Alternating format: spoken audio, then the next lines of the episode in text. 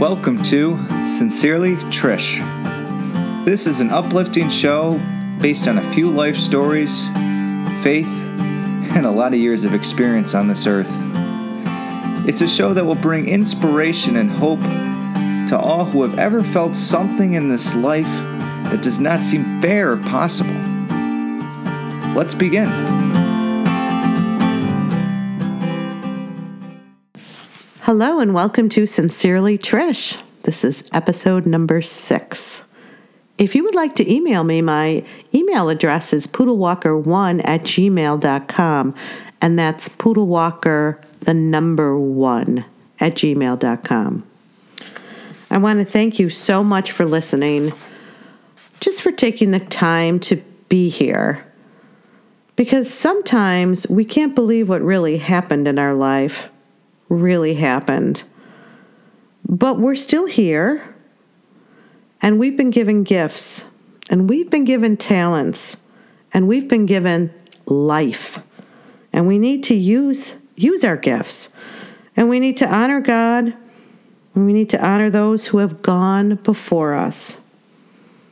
Today I want to talk about the family. I want to talk about why our families are in trouble. Why are we breaking down? I remember when the five of us went to New York City and we decided to do all the sights and sounds of New York. It was before Natalie went away to college. And we visited the United Nations building. And inside one of the chambers was a beautiful piece of artwork of human creation and the entire world. And at the very core, the very center of human existence is the family. And it really displayed that when the family breaks down, so does all of society. And there was also a beautiful mosaic of the Golden Rule treat others the way you want to be treated. And those two images really stayed with Natalie. And I remember her telling me on the subway that those were two images she could not get out of her mind. I think there are some things that are really hurting our families, our marriages, our relationships. I think we expect too much from each other. How often do we say, I wish you would do this, I wish you would do that, why can't you do this, why didn't you do this? But wishing doesn't work. Talking doesn't work, yelling doesn't work.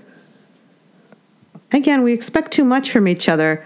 I think we're all plugging along and trying to do the best we can, but we all have so much on our plate. And it's always best to try to do it ourselves, isn't it? We're busy, we're distracted, there's a lot of noise out there. Things don't get said, there's miscommunications. Hmm, we're not as considerate as we used to be. I mean, oftentimes we forget to RSVP. We have conversations. Wait, you didn't tell me that. No, I did tell you that. You did? Don't you listen? and technology. The advancements of technology, I, I think, really have hurt the family. I mean, it's taking us away from being together. That phone is very isolating. How often do your kids just play games? How often does a spouse just spend so much time on the computer instead of being with his family or her family? How often does a spouse say, Are, are you coming up or are you just going to stay on the computer all night? What are we doing to help foster our families? Work is demanding so much from us. And of course, we're working more for less. So we're so busy, we're so stressed, we need the convenience. We have no time to cook, so we buy takeout or we buy carry out, and it costs more. It's not as healthy, but we have to work more to pay for the convenience of buying the food. I mean, it's all getting crazy, isn't it? Do you have any idea how it feels just to gather your family together, to light a candle? No television, no phones, no computer, just talking, connecting, saying what's on your mind, communicating with one another, lighting those candles and praying praying for the intentions of others. It will give you a peace that comes over you and your family, which is so beneficial. It gives you such an advantage of understanding, of belonging, of love. Keep the rest of the world out. Just be with your family and love them. Our guest today is a member of Natalie's family. It was her family in Richmond. Natalie created a family, and they had their Sunday night dinners together. It is my honor to introduce to you Natalie's best friend, Katie Sieben. My name is Katie Sieben, and Natalie was my best friend. I first met her in 2007 at our Atlantic 10 championship swim meet up in Buffalo, New York, which is Natalie's hometown. It was my freshman year in college, and she was a senior in high school. She came to the meet to cheer us on and brought us homemade spider cookies for the entire team. She came right up to me, introduced herself, and she was so engaged in the meet. She already knew who everybody was, she knew everybody's times. Um, she was so excited to come swim for us the following year, and we were so excited to have her. I was friends with her for seven years, um, pretty much ever since that day, and it's hard to pick a favorite memory because there are so many and they're all so good. Um, we would do just about everything together. We would go on walks. We went hiking to Old Rag. We spent 10 hours together and, of course, talked the entire time. We used to go to a rock gym to go rock climbing. We swam masters together after we were done with college. We used to work out together on Sundays and play frisbee. We went to the Luray Caverns. Trying to think of just one is impossible, but I'd have to say just every day was a, a favorite memory because she was just so ingrained in my life. And I lived across the street from her and her roommate, my other friend, Nicole and after work, every day I would walk over to their apartment and we would watch shows and we would talk and we would cook. And we had a tradition called Sunday night family dinner. And every Sunday night, one of us would cook for everybody else. And we would alternate each week. So Natalie had a week, Nicole had a week, and I had a week. And we, we alternated for years. Um, they're much better cooks than I am, so I have to say I was struggling to keep up with their skills, but um, it was my favorite time of the week. Absolutely loved Sundays and loved every night after work walking over to be with them. Um, we had so many good times there, and that's probably something that I miss the most. I remember one time during a hurricane we all were holed up in, in that apartment for about three days and just spent the entire time together and never left. And it's memories like that that are so special to me.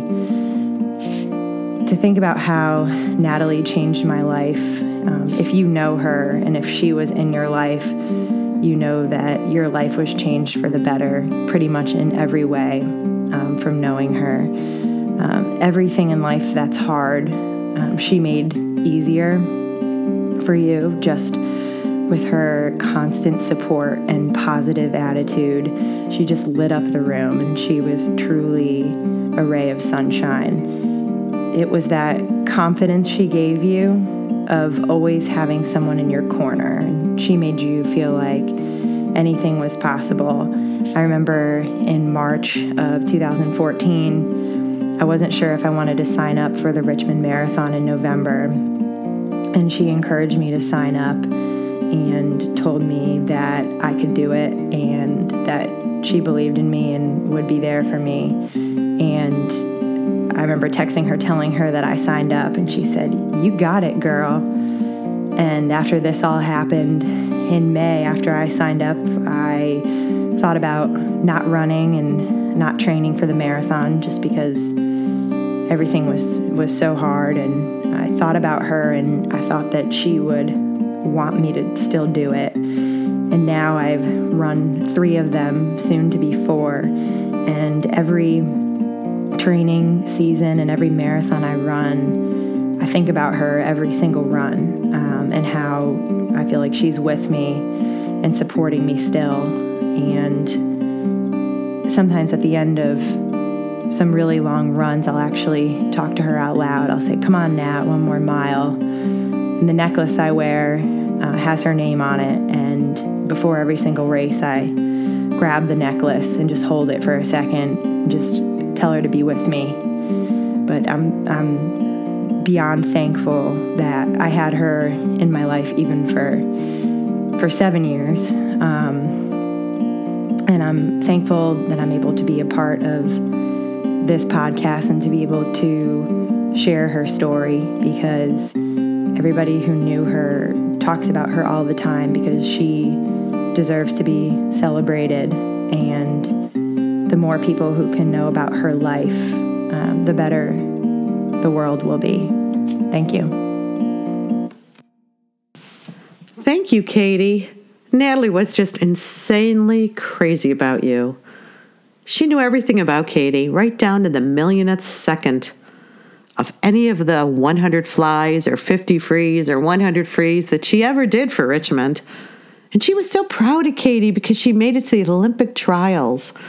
What a huge fan she was. They confided in everything. And it's such a beautiful reflection on the company that you keep, says really a lot about you. You know, your family is made up of people that you love. And I love the fact that Natalie made her own family in Richmond. Let's keep our family strong. Let's sit down. Turn off the computer, turn off the cell phone. Let's be together. Let's talk. Pray together understand each other, slow down, live with less, be more understanding, peel potatoes, peel carrots, make a homemade meal, scale back. We should be building smaller homes, not bigger homes. I know that if you ask any child if they want to share their room with their brother or sister or have a big room to themselves, they always want to share. We need to be together. We need to connect. We need to encourage. We need to care. And we need to love more. Thank you so much for listening to Sincerely Trish. Thanks for listening to Sincerely Trish. Be sure to check out future episodes on her blog, poodlewalker.com. And let's remember, to live, so that your life is a gift to others. Lead by example, live to inspire, and let your light shine.